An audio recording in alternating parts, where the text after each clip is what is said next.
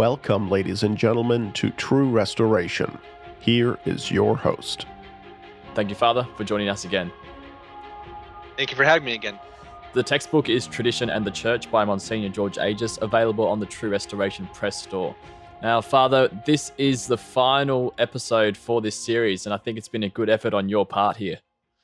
Well, by the grace of God, I hope I did okay. Uh, I tried to explain as much as I could, uh, uh and hopefully people uh, are able to get some things from it.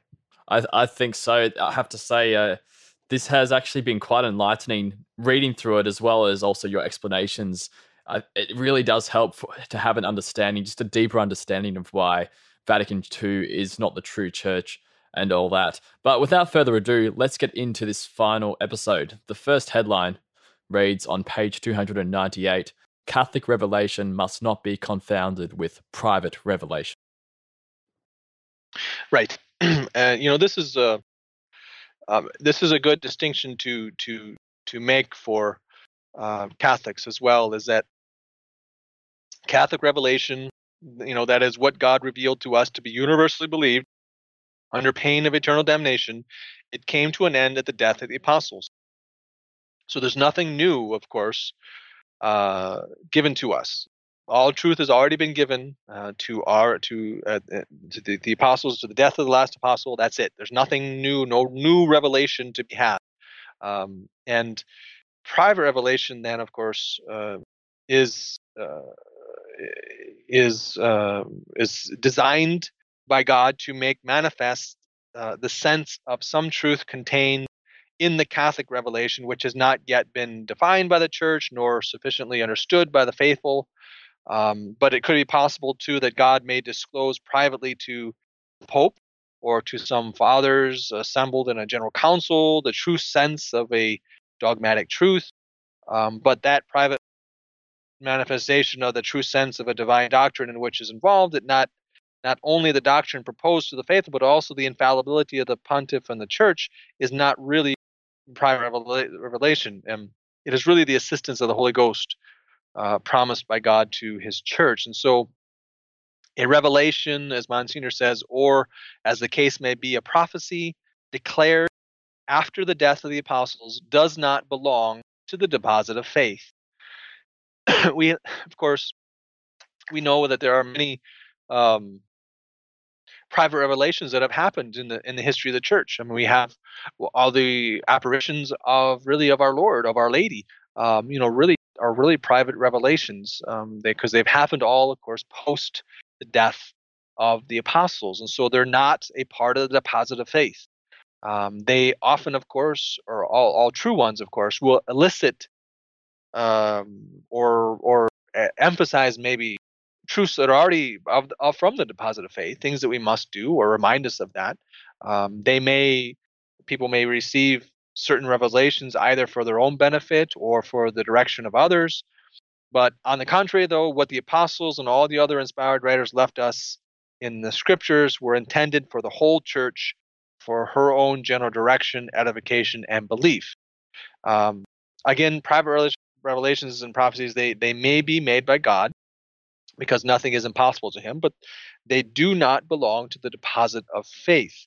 And again, this especially uh, there's a tendency sometimes amongst Catholics, of course, to elevate private revelations to that of uh, above ultimately of the church, above ultimately of dogmas or doctrines, and you know you you'll sometimes see an overemphasis sometimes on private revelation rather than not on the public uh, revelation of God uh, given to us. You know, so they'll use sometimes some spurious even revelations, private revelations, or private revelations of writing of something to say, no, no, no. See, this is what the church, you know, really, this is what we should really believe. Which in reality is almost in contradiction to public revelation. So we have to be careful um, to not overemphasize private revelation. And now, of course, we're this this year, of course, we have the hundredth anniversary of Our Lady of Fatima, um, and of course, our, our Our Lady of Fatima, of course,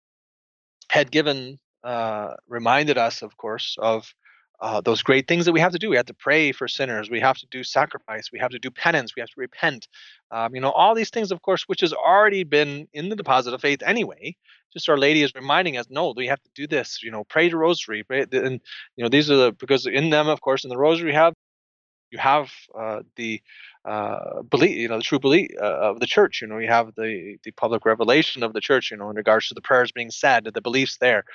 So it's nothing uh, added new. Uh, the problem sometimes comes is when people overemphasize or look to that, like we have, you know, people are pondering, you know, the third secret of of Fatima, you know, and mm-hmm. and so they'll kind of put that above everything else yes. uh, of the church you know and say and even well we don't even know what that is anyway for one thing or you know what it the true the completeness of it i mean it, but you know you, we have to be careful to not elevate private revelation above that of catholic revelation of, of public revelation um, because that will get us to heaven public revelation and so you know it's not demeaning of course at all any of the, the true approved private revelations but but they all say whether it be actually of our lord or of our lady or or of other uh, you know that the church has said deemed yes this is good. This is uh, you know certainly we use them for our edification for our continued but it, it never it, true revelations like that uh, true private revelations that the church has said is okay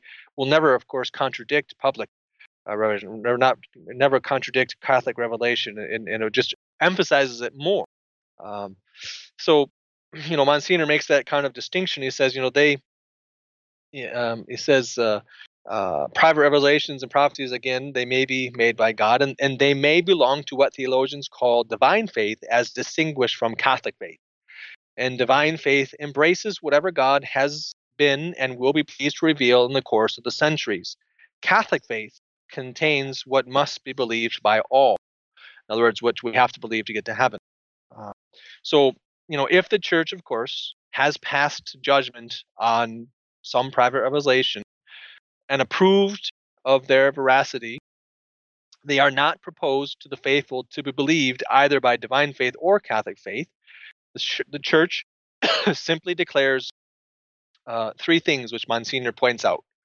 The church declares that there is nothing in them against the Catholic faith or Christian morality and discipline.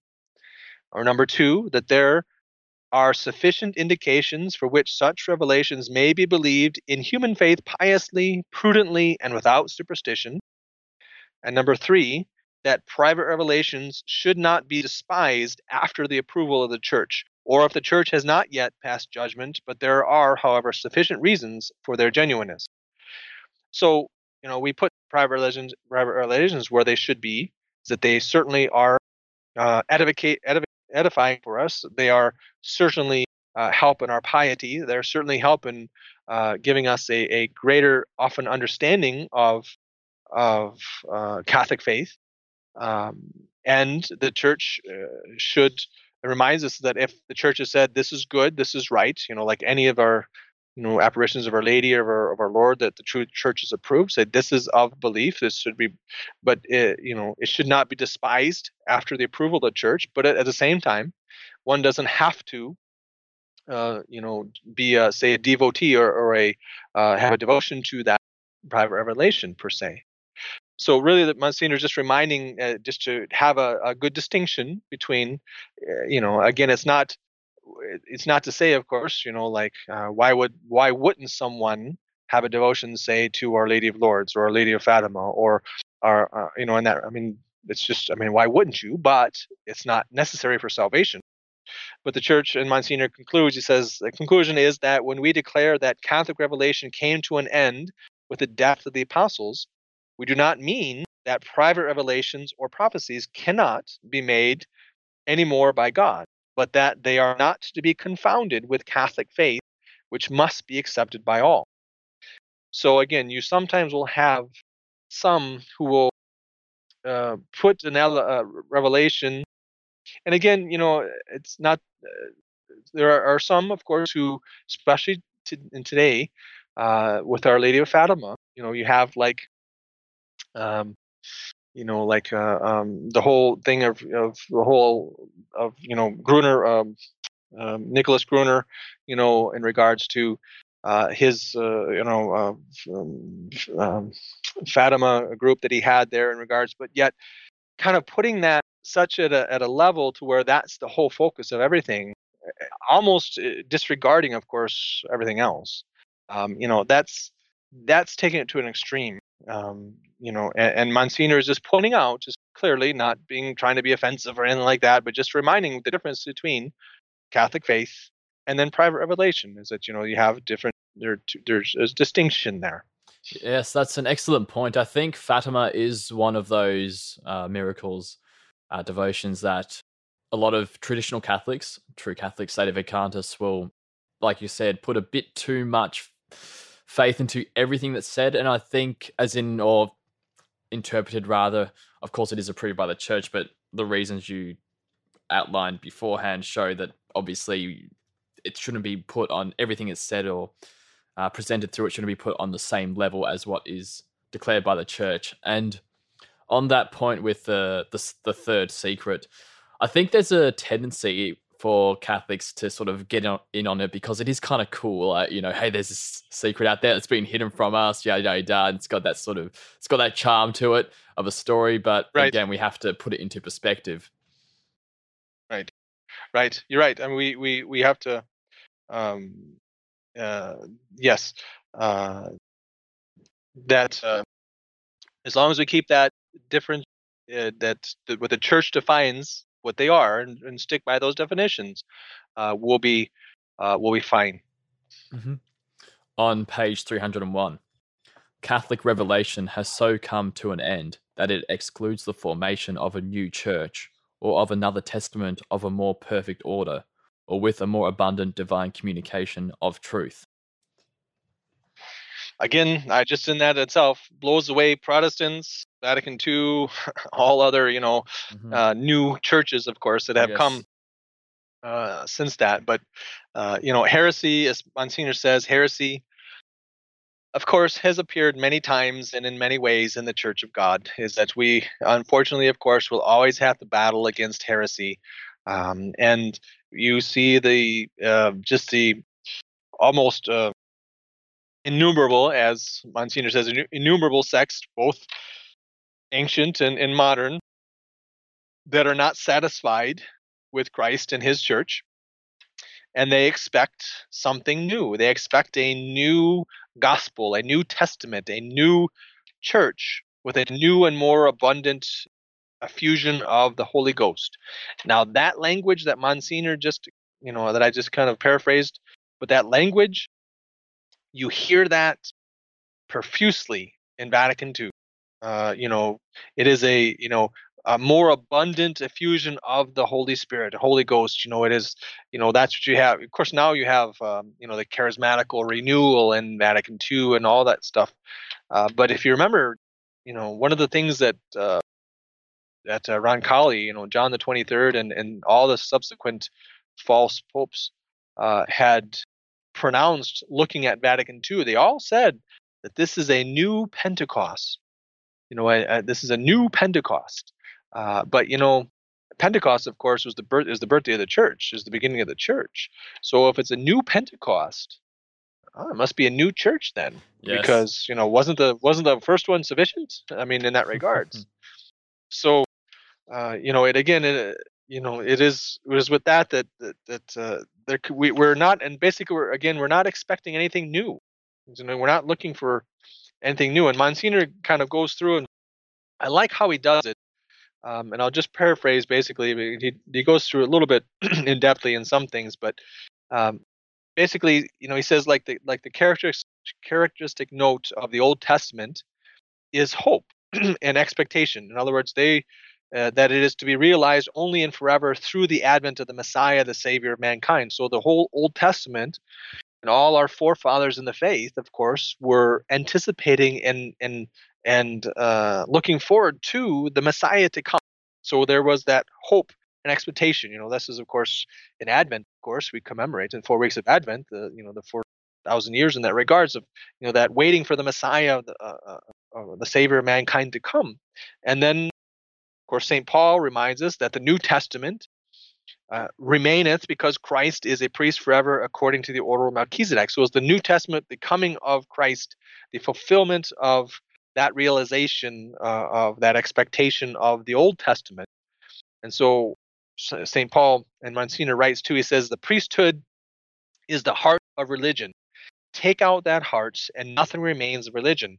It is the pulsation of life. If therefore a priesthood is imperfect, imperfect must also be its religion.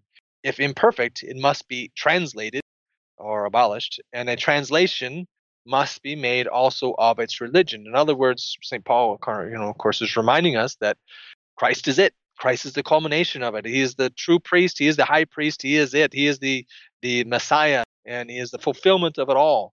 Um, and you know, but basically, so you have from this point, not expecting anything new. Uh, there's nothing new to come in this life, but there is something yet to come. And but the to come yet is not a new church or a new kind of you know truth to come. Uh, the thing to come yet that we're waiting for now is the beatific vision. You know, it's it's it is in heaven. I mean, that's our goal. There's nothing you know new to get us there now. Um, we have what we need now to to fulfill the that journey, I guess you could say. And so, Monsignor writes says this description is of the beatific vision compared to which the new testament is imperfect just as the old testament compared to the new is imperfect no intermediary state to succeed the present order is given by the apostle by St. Paul. He only designates then the next step, the next which is the beatific vision. So there are three states, so to speak, enumerated by St. Paul, which God in his divine providence successively established with regard to humanity.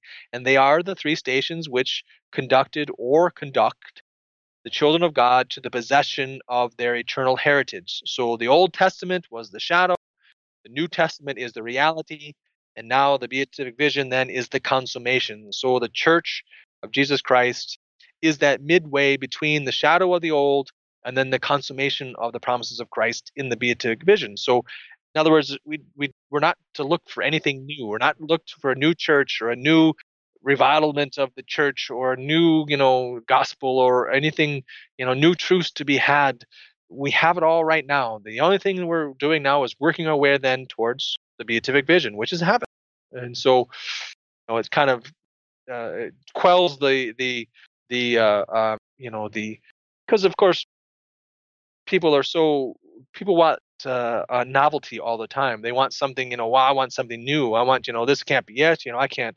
You know, we got to have something new all the time. You see that in in modern life anyway. I mean, how many times, you know, you get, uh, you know, I used to back when I was when it first came out. Really, you know, I was uh, we had like the first versions of the whatever video games, you know, we had, and and uh, I can't remember the Intellivision or something was it was or whatever it was.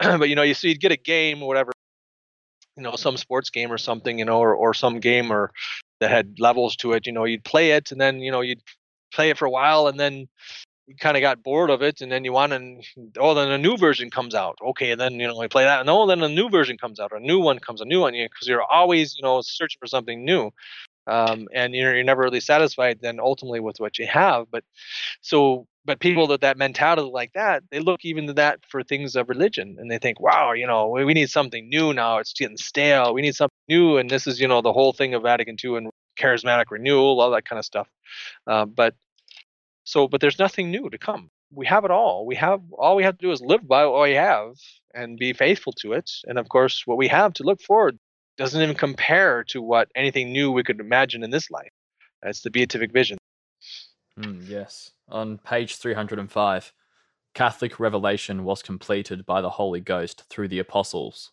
No other is to be expected.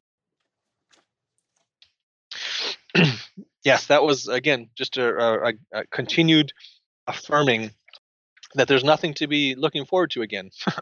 I mean, I mean nothing new to look forward to. To you know, some new truth or new revelation. It's you know, our Lord uh, spoke to the apostles, and Monsignor quotes from the, the Gospel of St. John, and I'll just read it. Uh, when he said, I have yet many things to say to you, but you cannot bear them now. But when he, the Spirit of truth, is come, he will teach you all truth. For he shall not speak of himself, but what things soever he shall hear, he shall speak. and the things that are to come he shall show you. He shall glorify me, because he shall receive of mine, and shall show it to you. All things whatsoever the Father hath are mine.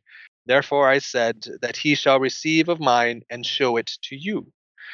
And so, of course, at Pentecost, after the descent of the Holy Ghost, the apostles, they are to be taught all truth. You know, not just some partialities of it or what. They're to be taught all truth. They are therefore, of course, to be taught all truth, not only on account of themselves, but more so on account of the church, of the Catholic Church, to teach then to everyone.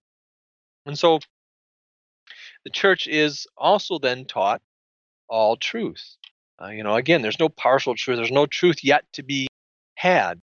You know, this is something, this is the whole driving force of the heresy of ecumenism of today, of Vatican II, is that, you know, to have dialogue with other religions because they want to dialogue with each other and somehow come across through that dialogue a greater truth.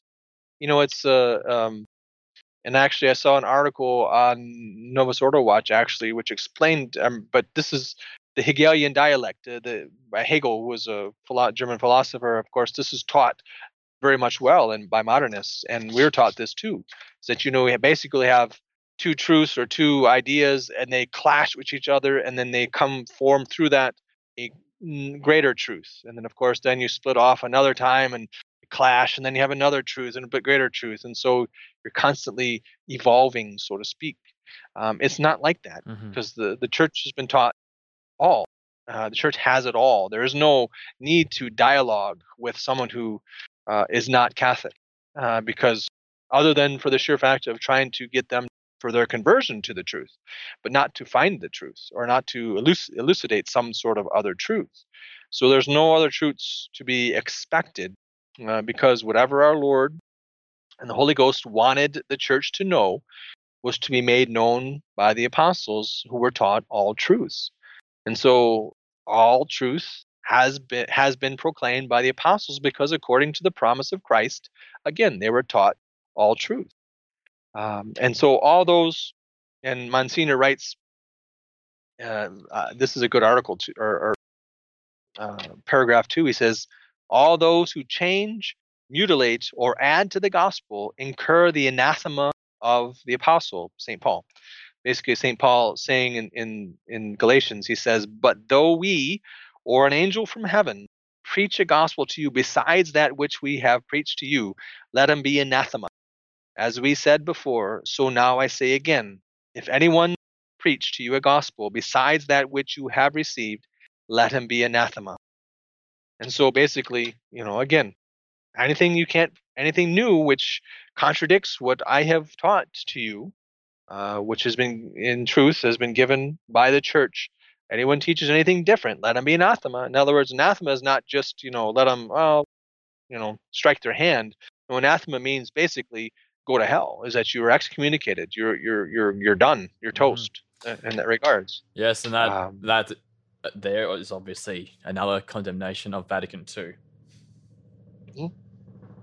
yes it's quite easy to do so Yes, going back to the basics, there's no need for even like Canon 188.4 and all that. I mean, the basics of the faith, right there, the scripture is uh, t- tells the point about Vatican II. right right no you're right On page 307, the Catholic Church has always considered revelation, both in doctrine and in practice, as closed forever.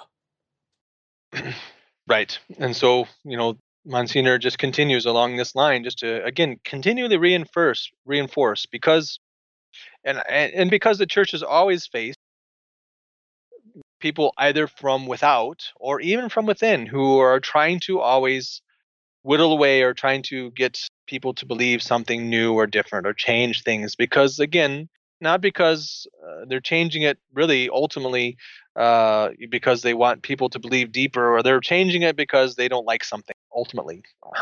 I don't like to live by this way. You know like luther i didn't i don't you know luther didn't like the sixth and ninth commandment so i think we'll just change it um, stuff like that um, but you know monsignor says the essential doctrine of the true church must be unchangeable because truth is unchangeable. The church has always believed that which is new is heresy and not the faith of Christ. While novelty and mutability, which changeability, have always been the two characteristic notes of every heresy, the substantial doctrine of the Catholic Church has been the same in every century, both in theory and in practice. You know, so an example would be, you know, would a Catholic say, what, 60, well, let's just say 70 years ago, 100 years ago, 200 years ago, 500 years ago, would a Catholic worship with a Protestant?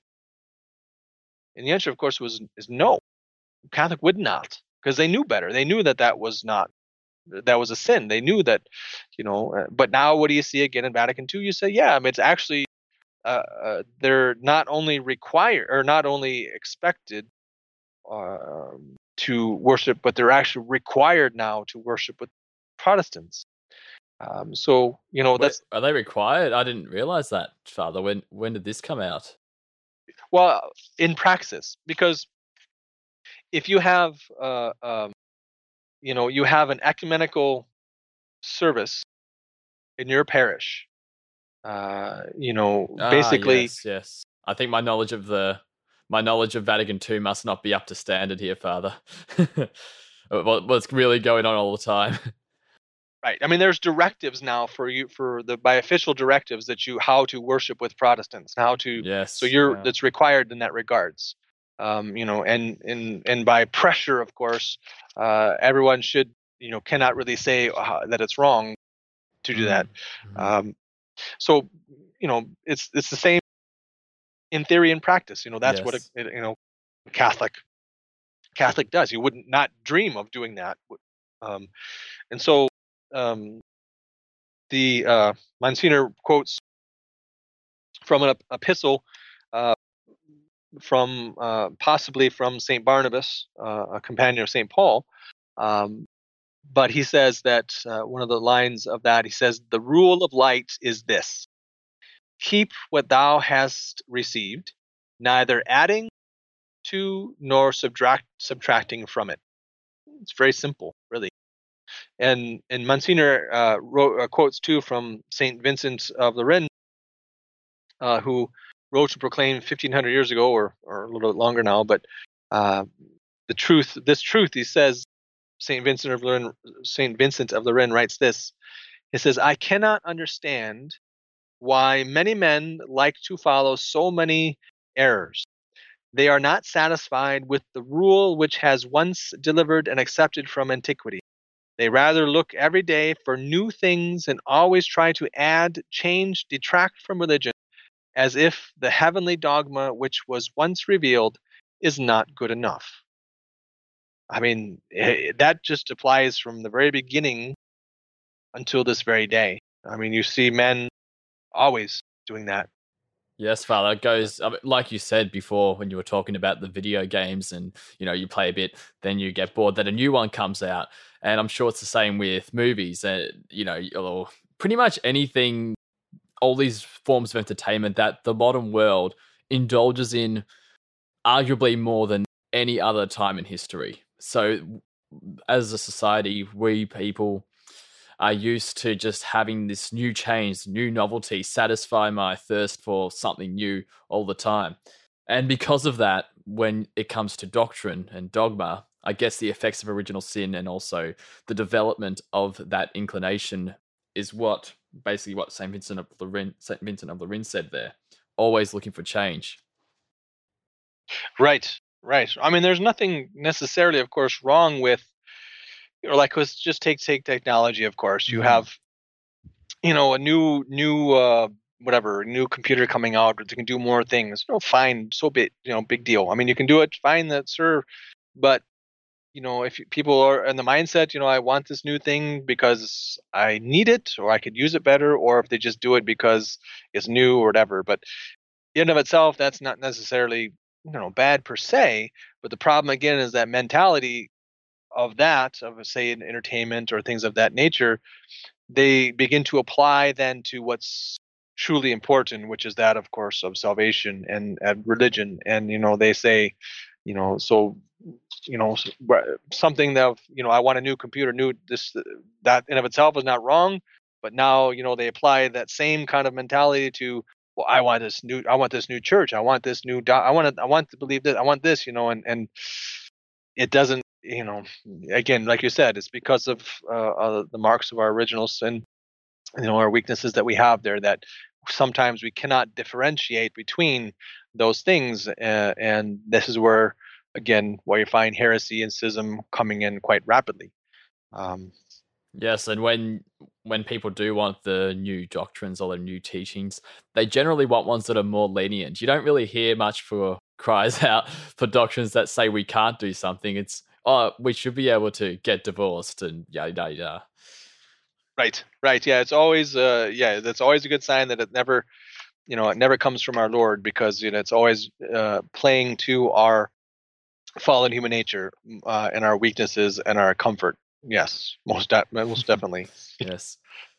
On page 311, the deposit of faith is greater and more complete the closer it is to the plenitude of time, that is, to Christ. yeah, the last chapter then of of the book then uh, is really it's actually very simple. I mean, it's not uh, basically what Monsignor is just pointing out is that uh, like looking back, uh, say uh, from the beginning of of man to Adam and Eve, throughout, of course, the Old Testament, etc. He says the former it was again only the the shadow, the the preparation, the, the promise, um, and then of course uh, we have then Christ Himself, which is the pinnacle of history, uh, which is uh, the the uh, um, the the fullness of the revelation. It is it is the fulfillment of the prophecies, the fulfillment of the Messiah, and so from that point on, from Him now until this day says the latter then uh, it's the reality it's the completion the fulfillment. And so you have the the two separate dispensations you know the old and the new law but the central point of it all of course is christ himself. Is that the old law of course believed in a future redeemer in a reconciliation to come through the messiah through the christ. And the new law of course believes in such a reconciliation as already accomplished because our Lord has done it. So it is the fulfillment of all. So now, of course, we are in the new law. But the key, I think, Monsignor is just is just emphasizing uh, in this chapter is that it is Christ only. It is Christ eh, who is the pinnacle of everything. It is uh, of of uh, of everything. It is that with with uh, it's the faith in the incarnation of Christ, it is evident that those who are nearer to Christ, either before or after, were generally more fully informed, more fully after than before, according to the according to Saint Paul. In other words, like the apostles who knew Christ, who walked with Christ, who spoke with Christ, who were physically, of course, there, uh, they, of course, are closer to Him. So there's uh, a, a, greater uh, um, information, so to speak. Of course, that's where you have the revelation. Of course, the true revelation, uh, the the revelation, um, uh, public revelation there is because they were the closest to Him.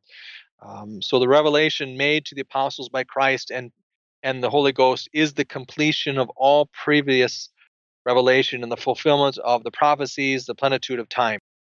Um, it is the New Testament which is equally near to Christ today as it was in the time of the apostles as our Lord says, Behold, I am with you all days, even to the consummation of the world.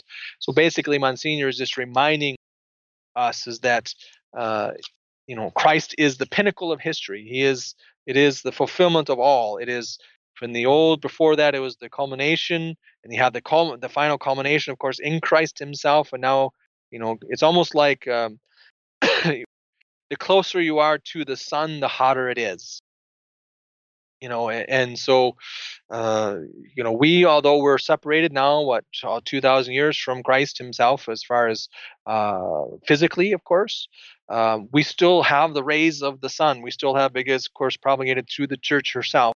So we still feel the heat of course of, of the sun. We still have enough uh, to live. We still have that, but yet, of course, the apostles had more because they, you know, we're closest to Christ Himself, God in the flesh.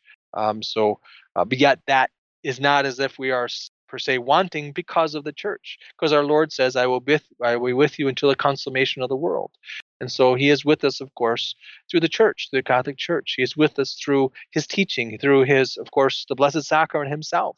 Um, so He, you know, He has given us what we what we all need. But of course, it is Monsignor's just reminding us that the center, the Son, you know, is is is Christ Himself. and is that is uh, the pinnacle uh, of all of history there. And it, it's to remind us that the elongation then of that, of course, only happens through the Catholic Church.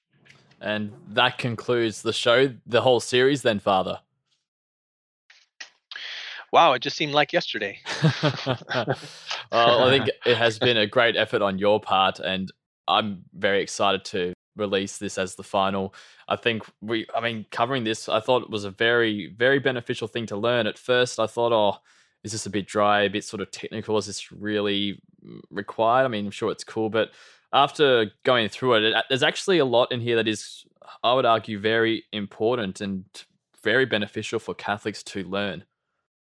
Oh, absolutely. I mean, it is. Uh, there are parts, of course, that are very, you know, technical and, and things, and but it's it's a book like all books based in theology and, and things. It's not necessarily that one will maybe read it you know from cover to cover and then necessarily just put it away and never look at it again or read it and then understand it all and then okay i'm good it's you know to be read and then okay i understand that was good that was really helped me there and then maybe later on you can kind of pick it up again and flip through it again and oh yeah i can understand i can see this now and so it is you know, kind of it should you know be one of those books too that you can go back to occasionally and you know reinforce and say oh yeah this is how he i liked how he explained this it really helps me here and you know it, it's a book that as they say you know will keep on giving if you just give it a chance. Absolutely and of course these recordings now listeners or readers can use as another form to uh, help their understanding of it.